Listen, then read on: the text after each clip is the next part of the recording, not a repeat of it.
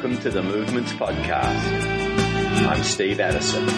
Today you're going to hear three short presentations from the Church Resource Ministries Worldwide Conference held in July 2014 in Cancun, Mexico. First up, I'll be sharing a bit of my story, how I got started as a practitioner in disciple making movements. Then you're going to hear from Norris Williams, He's a cherry farmer who's also a catalyst for disciple making movements. He brings those two worlds together, and there are some great lessons, and it's an entertaining presentation. Finally, you'll hear from Joe Reed. He asks the question what comes first? Forming community or making disciples? You'll be surprised at his answer. Hope you enjoy the podcast. There's nothing better than being a published author than when your books actually sell. So I was basking in that glory for a while, and uh, Michelle took me aside and she said, Steve, you know you've written a very good book on movements. And uh, I was happy to agree. now, guys, there's nothing like you're a success in life and your wife notices it. but then you know comes the dark night of the soul. Michelle follows up with a question Steve, when are you going to do something? Now, what makes this dark night of the soul even worse, and this is a horrific moment in the life of every married man, God spoke to me through my wife.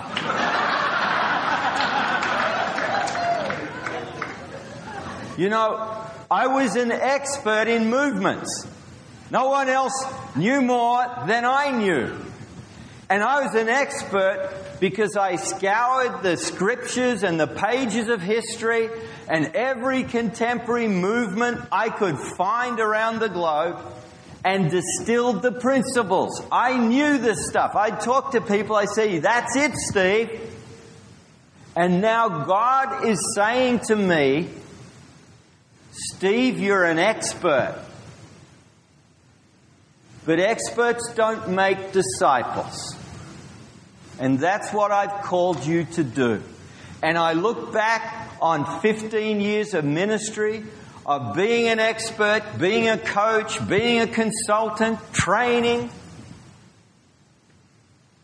And it's not just I wasn't making disciples, the leaders I was working with weren't making disciples. Not in terms of disciple making movements. And so I went back to my book to try and work out what I should do. It's a good book. and I had a look at that chapter on contagious relationships. Well, we've got to go prayer walking and look for that person of peace. And so we looked at our schedules. We had an hour and a half a week on a Sunday afternoon, and off we went. Prayer walking Box Hill. It's just 10 minutes from our home, five minutes in the car, where God has sort of parachuted in thousands of people from all over the globe. A lot of them from mainland China. But there are Persians, there are Taiwanese, there are South Americans. And we go prayer walking. Now, there's nothing better than prayer walking because uh, you get to fight the devil. You don't have to talk to a human being. That's a lot scarier, isn't it?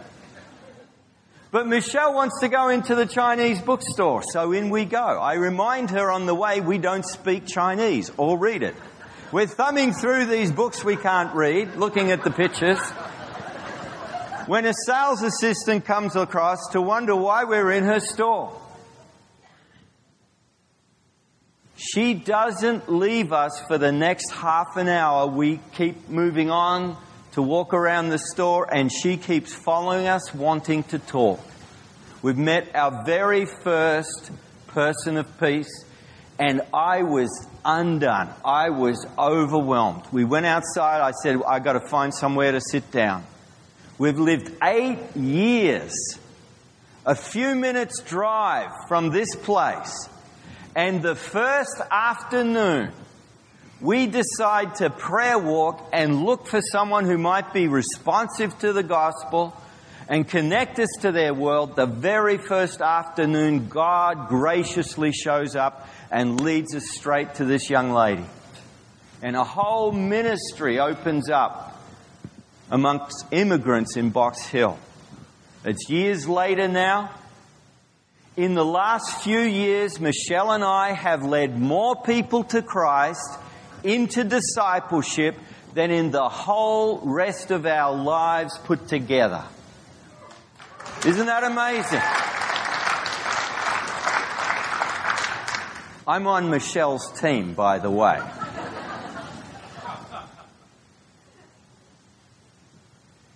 But it's not enough. What we can do is not enough. It's not about my ministry or your ministry. Because when Jesus looks out on Galilee, he sees 200,000 people and he doesn't stay home in Nazareth. He doesn't spend his whole time in Capernaum. Matthew tells us he's going to visit 175 towns and villages. Well, that's what we think it was when Matthew says every town and village just in Galilee Jesus is going to visit before his time is up. And while he does that, he's going to train the men and women who'll go to the ends of the earth. And so we started training all around Australia. We're still engaged locally in our own backyard, but now we're training. And it's really complicated. Okay? Get your pens out. It's like, how could you share your story in, in just a couple of minutes with someone? How could you pray for a need on the spot with someone? Ask them, if God could do a miracle in your life, what would that be? And could I pray for you? Someone's coming out of prayer. How can you bridge to Discovery Bible Study? Well, you just ask, hey, I'm just wondering right now, do you feel near to God or far from God? Would you like to discover how you could be near to God? So, how to do discovery Bible study, how to, how to help somebody through reading the scriptures in the context of a group of their friends or family begin to follow Jesus as obedient disciples, how to help that group discover what it means to be church. Simple but profound methods. You see, it's a God thing and it's an obedience thing. So we train all over Australia. And now there's a band of people and workers on the ground. Everywhere where we train and people implement, we're seeing folks come to know Jesus. We're not seeing multiplying movements yet, but we're seeing people come to know Jesus and move into discipleship. And that's more than most other people are doing. Our whole ministry changed. We began to recruit differently and train our workers differently. In North India, we have uh, Roger and Delphine Sook. They're grandparents. That's how cruel we are in Australia. We send grandparents to North India in their mid 60s. 110 million people in the state of Bihar. I bet you've never heard of Bihar. One of the most poor and corrupt states in the whole of India. And Roger and Delphine are doing there what we do anywhere in the, in the world, if you're with Move. We connect with people, we share up front.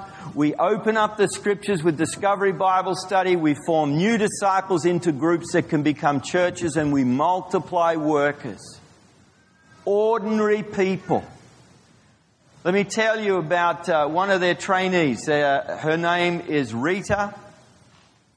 And this is what she said. Now, when you picture Rita, you see her on the screen. She's about four feet tall. Don't you love that? This is what she said My name is Rita. I heard the gospel, and God blessed us with work and healed our sickness. After a while, God spoke to me and said, I must share his story with others. Now I go and visit villages and tell people about Jesus. Before I came, no one had ever heard of him. That's Rita. Rita met Nilam, and this is what Nilam says. I was all the time having difficulties in life. I had an unknown fear all the time. There was a demonic presence in our house. One day, Rita came to my house and told me the story about Jesus. And I said yes to following Jesus. After meeting Jesus, my whole life changed, my body changed, the demonic presence left our house, and my husband changed, she says. Roger and Delphine have mobilized people to the north of Bihar, the south, the east, and the west. They've trained all over that state and they've raised up workers who do the same. A minimum of 2,000 simple village churches have been started over the last five years. Maybe 25 to 30,000 people have come to know Christ. Roger would be here. Roger and Delphine would be here, but he's just turned 70 and is in hospital having an operation. but he's doing fine. Where does it begin? It's a God thing and it's an obedience thing. Get some training. Do something immediately with what you're learning and start mobilizing and equipping others. Don't change your job description. Just start doing it where you are right now.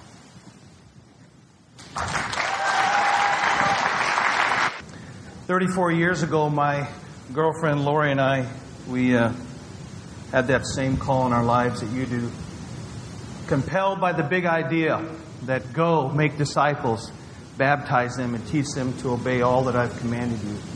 And we said to the Lord back in 1980, Here we are, Lord, send us. And we've been living by faith since. So 34 years as missionaries. Um, and we are grateful to all God's faithfulness. And I will tell you that this is what we looked like when we started out. Had a little three month old boy on the front of the horse, and we were ready to go. Uh, family grew, four children. We now have grandchildren. Still living by faith, still seeing Him. And one of the things that changed for us as we became missionaries and we started receiving support, there were men and women going out and working really hard. And they were taking some of their money and they were giving it to us. And that really was a motivating factor for us that we needed to produce something. We needed to have a return on this investment that people were giving in us. And so, for my, all of our missionary career, we have determined to produce something, produce some kind of fruit. So, that is uh, where we're going to talk this morning. I am the true vine. And my Father is a vine dresser. Every branch in me that does not bear fruit, he takes away. And every branch that bears fruit, he prunes it so that it may bear more fruit. My Father is glorified by this, that you bear much fruit, and so prove to be my disciples. You know, every business has a bottom line. They have to produce something, or they go out of business. And I don't believe that we as missionaries are off the hook in producing something. And the only way to produce fruit is to prune. Now, the other thing that I am is a cherry farmer. Okay? And we had 35 cherry trees that were producing the same amount of fruit every year. So for the last year, I've been taking pictures of what we've been doing to actually produce more fruit. I apologize for all the visuals. But in order to produce fruit, sometimes it's really hard work. And it's very painful work. Many people said, do not take these trees out. They're big and beautiful, but they had reached their maturity. They were producing the same amount every year. So my son and I went to work. And it was hard work. And not only that, you have to pull up the roots because the roots go deep. And so after having these beautiful trees, then you spend all you're doing is planting these little sticks. Literally, that's all it is, is a stick you put in the ground. You know the first thing you do to that stick after you put it in the ground? The very first thing. Anybody know what you do? You take a pair of loppers and you cut it off. You cause pain to the tree. That's the only way it will start to grow. So then you begin to train the trees. This is the hard work of discipleship. This is the hard work of growing fruit. We now have 400 trees where we had 35 trees. And every one of these trees have to be trained to produce fruit. What they want to do is to grow up and produce leaves and look really pretty. That's what a tree wants to do. In order to produce fruit, it requires work. And so you have to take these branches and you have to look at the tree. You walk up to the tree and you say, Now, which branches are going to produce fruit and which need to come off? And you take your loppers and you prune it back. And then the ones that you want to grow fruit, you train them. This is pulling these branches down. You take a string, you drive it into the ground. That string comes up, and what you do, you pull the branch so that it's level to the ground. It exposes the top of the branch to the sun and that creates fruit wood. So you have to do that with all 400 trees. And it's a lot of work. Discipleship is really hard work, training people to produce food. So this is looking across after getting all the trees. Now you can see there's no leaves on these trees. So this is way in advance of the harvest. This is during that winter months when you can see, and you're the one that comes up and does the work. Then your trees, they. Uh, sometimes I just wanted to show uh, Dave Miles and Dave Brooks this picture here, if I can go back one. Because sometimes you have to do a restart. this is what we call a restart in the, in the cherry business. Sometimes it's, there's nothing worth saving. You cut it all back and hopefully it'll grow. And sometimes they die. So, right in the midst, you see all the trees growing, some trees die. Some trees stop producing fruit, and that's okay. We can plant another one. Then, as the trees start to mature, you can see that the uh, everywhere that you see a bloom here has the potential to be a cherry. Every bloom can turn into a cherry, and you can see that as things start to mature, the blooms are big. But you, as the orchardist, you have to take careful attention and pay careful attention to every tree. You see, inside of that is a sucker starting to suck energy, but it's hidden. You can't see it. You have to go to work, and the enemy is just like that. He puts these hidden things in our lives that will take energy and cause us to not produce fruit. As the, as the orchardist, that's your job. So you got to find them. Sometimes trees get eaten by the enemy. This is a deer that came through my orchard. Everywhere that that deer chews on my tree, those branches will no longer produce anything. So what did we do? That deer is now in the freezer. Okay?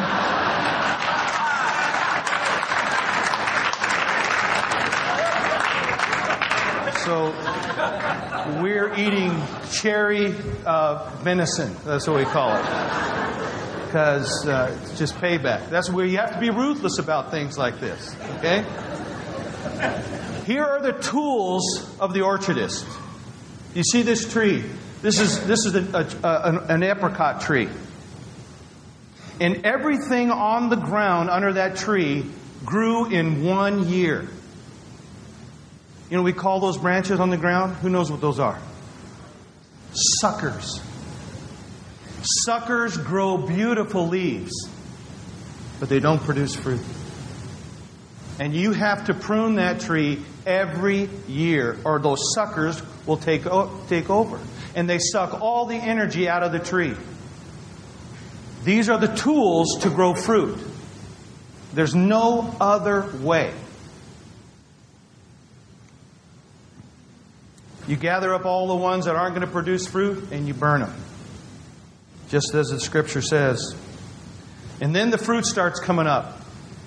Now look at that. Some people might look and say, wow, look at all that fruit. You know, that's a cluster of apricots. That's because the tree, the pruning process tells the tree, I'm going to die. Somebody is taking loppers to me. Somebody is taking a chainsaw to me. I have to produce fruit or I'm going to die. So they produce this cluster of apricots. Now, if you leave those apricots just like that, they will never mature because there's no room for them to grow. They will never mature, become a tasty fruit, and their seed will never produce another tree. So you have to then thin the tree. So in that same spot, you have to give room for these, this fruit to grow. And on the ground, you'll see that there are thousands of, of, of apricots that you just toss on the ground. And I'm telling you, when you first start doing this, it's hard to do because you want this fruit. But if you leave all that fruit on the tree, at the end of that day, you'll have nothing because the fruit won't mature. There's uh, Lori doesn't get paid, but she does a great job of thinning the trees. But then you do all this work, and here are all these beautiful trees. Look at this one here. Just died. And you don't know why. You can even, I even tried duct tape. See?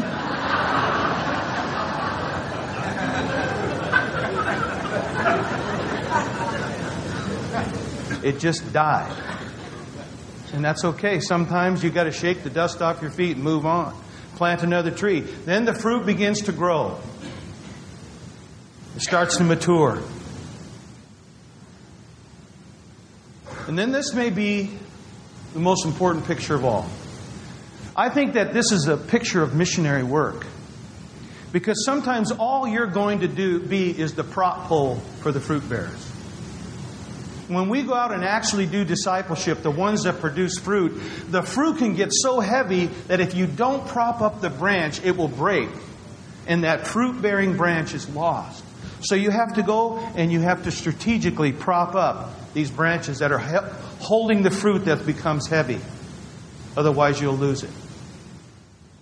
And I see that as my role. I've got to find those national leaders that or the leaders in my community that are going to produce fruit in places I can never produce fruit. And then how do I keep them in the game? How do I help them stay in the game? And so here's that apricot tree now. You can see it starting to produce. We have to prop it up. It's getting heavy. It's time for harvest. The cherries are all growing.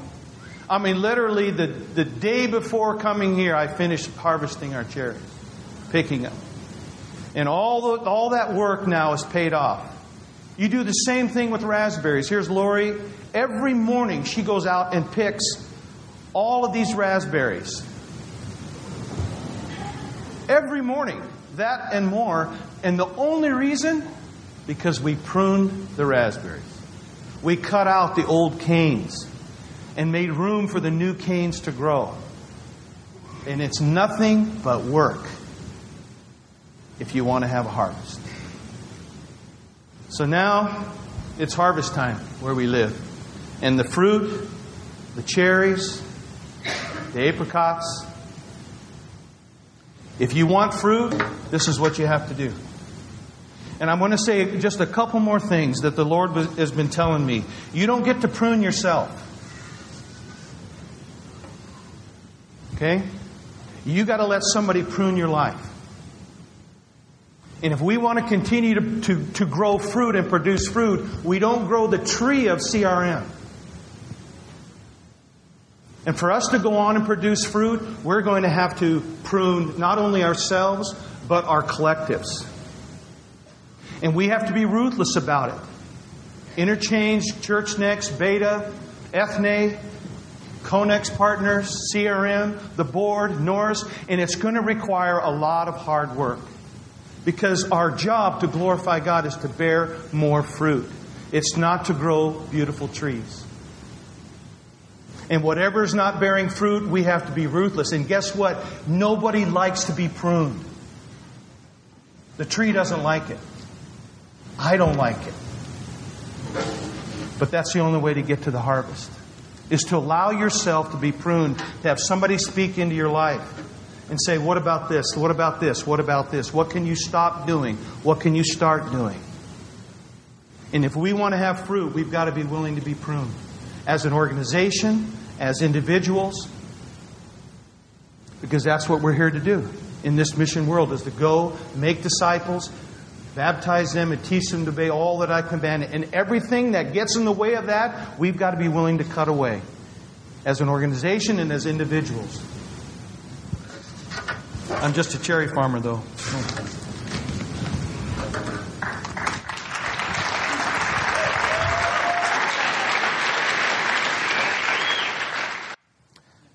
George Bernard Shaw once said that if history repeats itself and the unexpected always happens, how incapable must man be of learning from experience?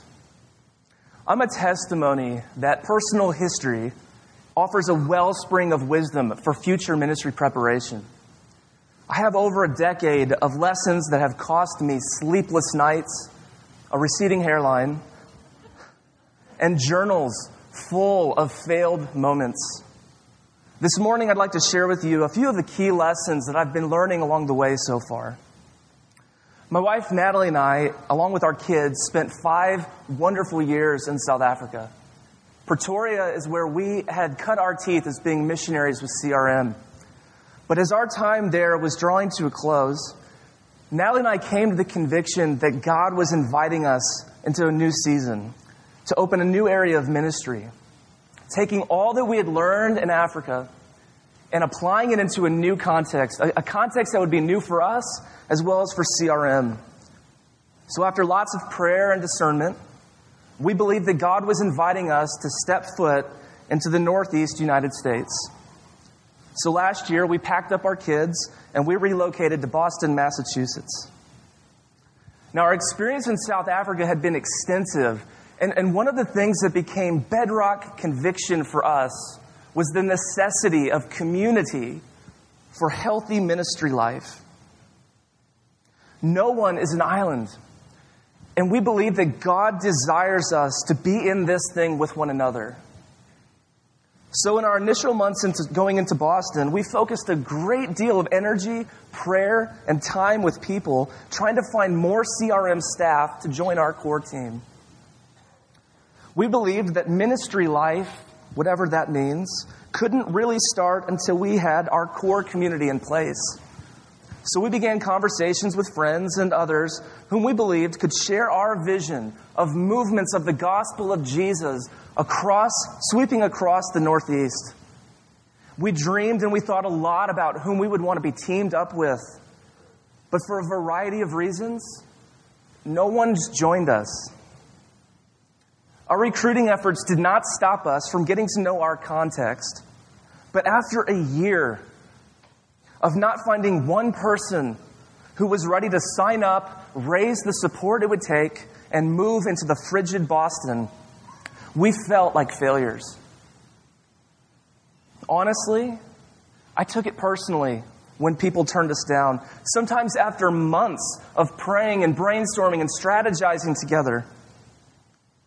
I bought the lie that nobody wanted to work with me. I'm too hard charging, I'm too intense, I'm too whatever that might be. I was choosing to equate having full time staff on my team with the having deeper community, wider mission, and honestly, greater personal success. I really started to wonder if I'd heard God correctly originally, if He had really called us here. We considered quitting, considered moving teams somewhere else, or just leaving the ministry life and getting a job. Was this really what God had called us into? But this is a lie. and the deceiver was trying to take us out before we had ever gotten started. And I've learned these lessons before. A few months ago, I woke up in the middle of the night, gripped with my personal insecurity and fear. You, you might know that feeling. You wake up in a cold sweat, and I was saying to myself, What have I gotten us into now? But then something started to dawn on me again.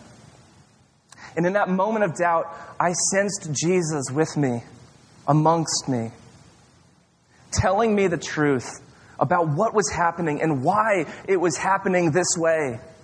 He reminded me in that moment that He is the Lord of this harvest and that His plans are significantly better designed than anything we have come up with to date. And He invited me that night to wake up the next morning walking through the relational doors that He had been opening for us across New England. But it was in my drive to form community first that I lost sight of the core mission, which was to see a discipleship movement sweep across New England. My train of thinking was diminishing my ability to accomplish the things that God had set before us to do, to embed the good news of Jesus into one of the driest, parched regions in North America. I believe that Jesus had to take me through this wilderness once again, dealing with these seeming failures, to teach me two critical lessons about the fullness of our apostolic calling. First, because I was unable to recruit community to come towards me, I had to change my starting points. I began to pursue discipling relationships in our context and we began to find a much more diverse and rich community experience than I had ever experienced before. My recruiting, and maybe it's like yours, always focuses on getting this all star cast around us. But that's not what I ever saw Jesus do in the gospel. I often see how Jesus chose the misfits and somehow that always resulted in exponential discipleship movement across towns, villages, and cities. The second lesson that I've been learning flows directly out of this first one. That when I shifted my primary focus to making disciples in my context, I found that the scope of our apostolic calling is considerably more expansive than I had ever understood it originally. Investing in the life of people of peace that the Spirit has brought consistently before us has always seemed to lead to relationships in places I never would have been looking. These relational pathways are now moving beyond my neighborhood in Boston and they are spreading out across the city. And now, even, yes, after one year in New England, across the region, Jesus does that. But when I remain fixated on my seeming failures, when I remain fixated on the things that I did not have, I was unable to see the open doors that the Spirit had been cracking open all around us. I believe that God did not grant us what we thought we needed. Because He knew that to reach the Northeast region, we were going to need different things. And here's what I'm learning that community is formed when disciples are made. Because healthy disciples will form community. This lesson has created space for significant wins for the kingdom. I may not have had an expansive staff of all stars next to me when we started in New England, but now I have a growing community, and they're in the room tonight. And I have ministry teams that are beginning to emerge across the city, and yes, even out into the region because I believe that the scope of our apostolic calling is expansive, and that's our calling and when we set our focus squarely on the mission of making disciples in our regions, community appears more diversely, more broadly than we could have ever imagined. And friends, this, this is the good news for the broken. This is the good news for the enslaved. And this is the good news for the orphaned in our context where we are embedded across the world. So may God's kingdom come more expansively in the regions where we are embedded because today we choose to pursue mission for the sake of the communities of the once lost that He will find. Amen.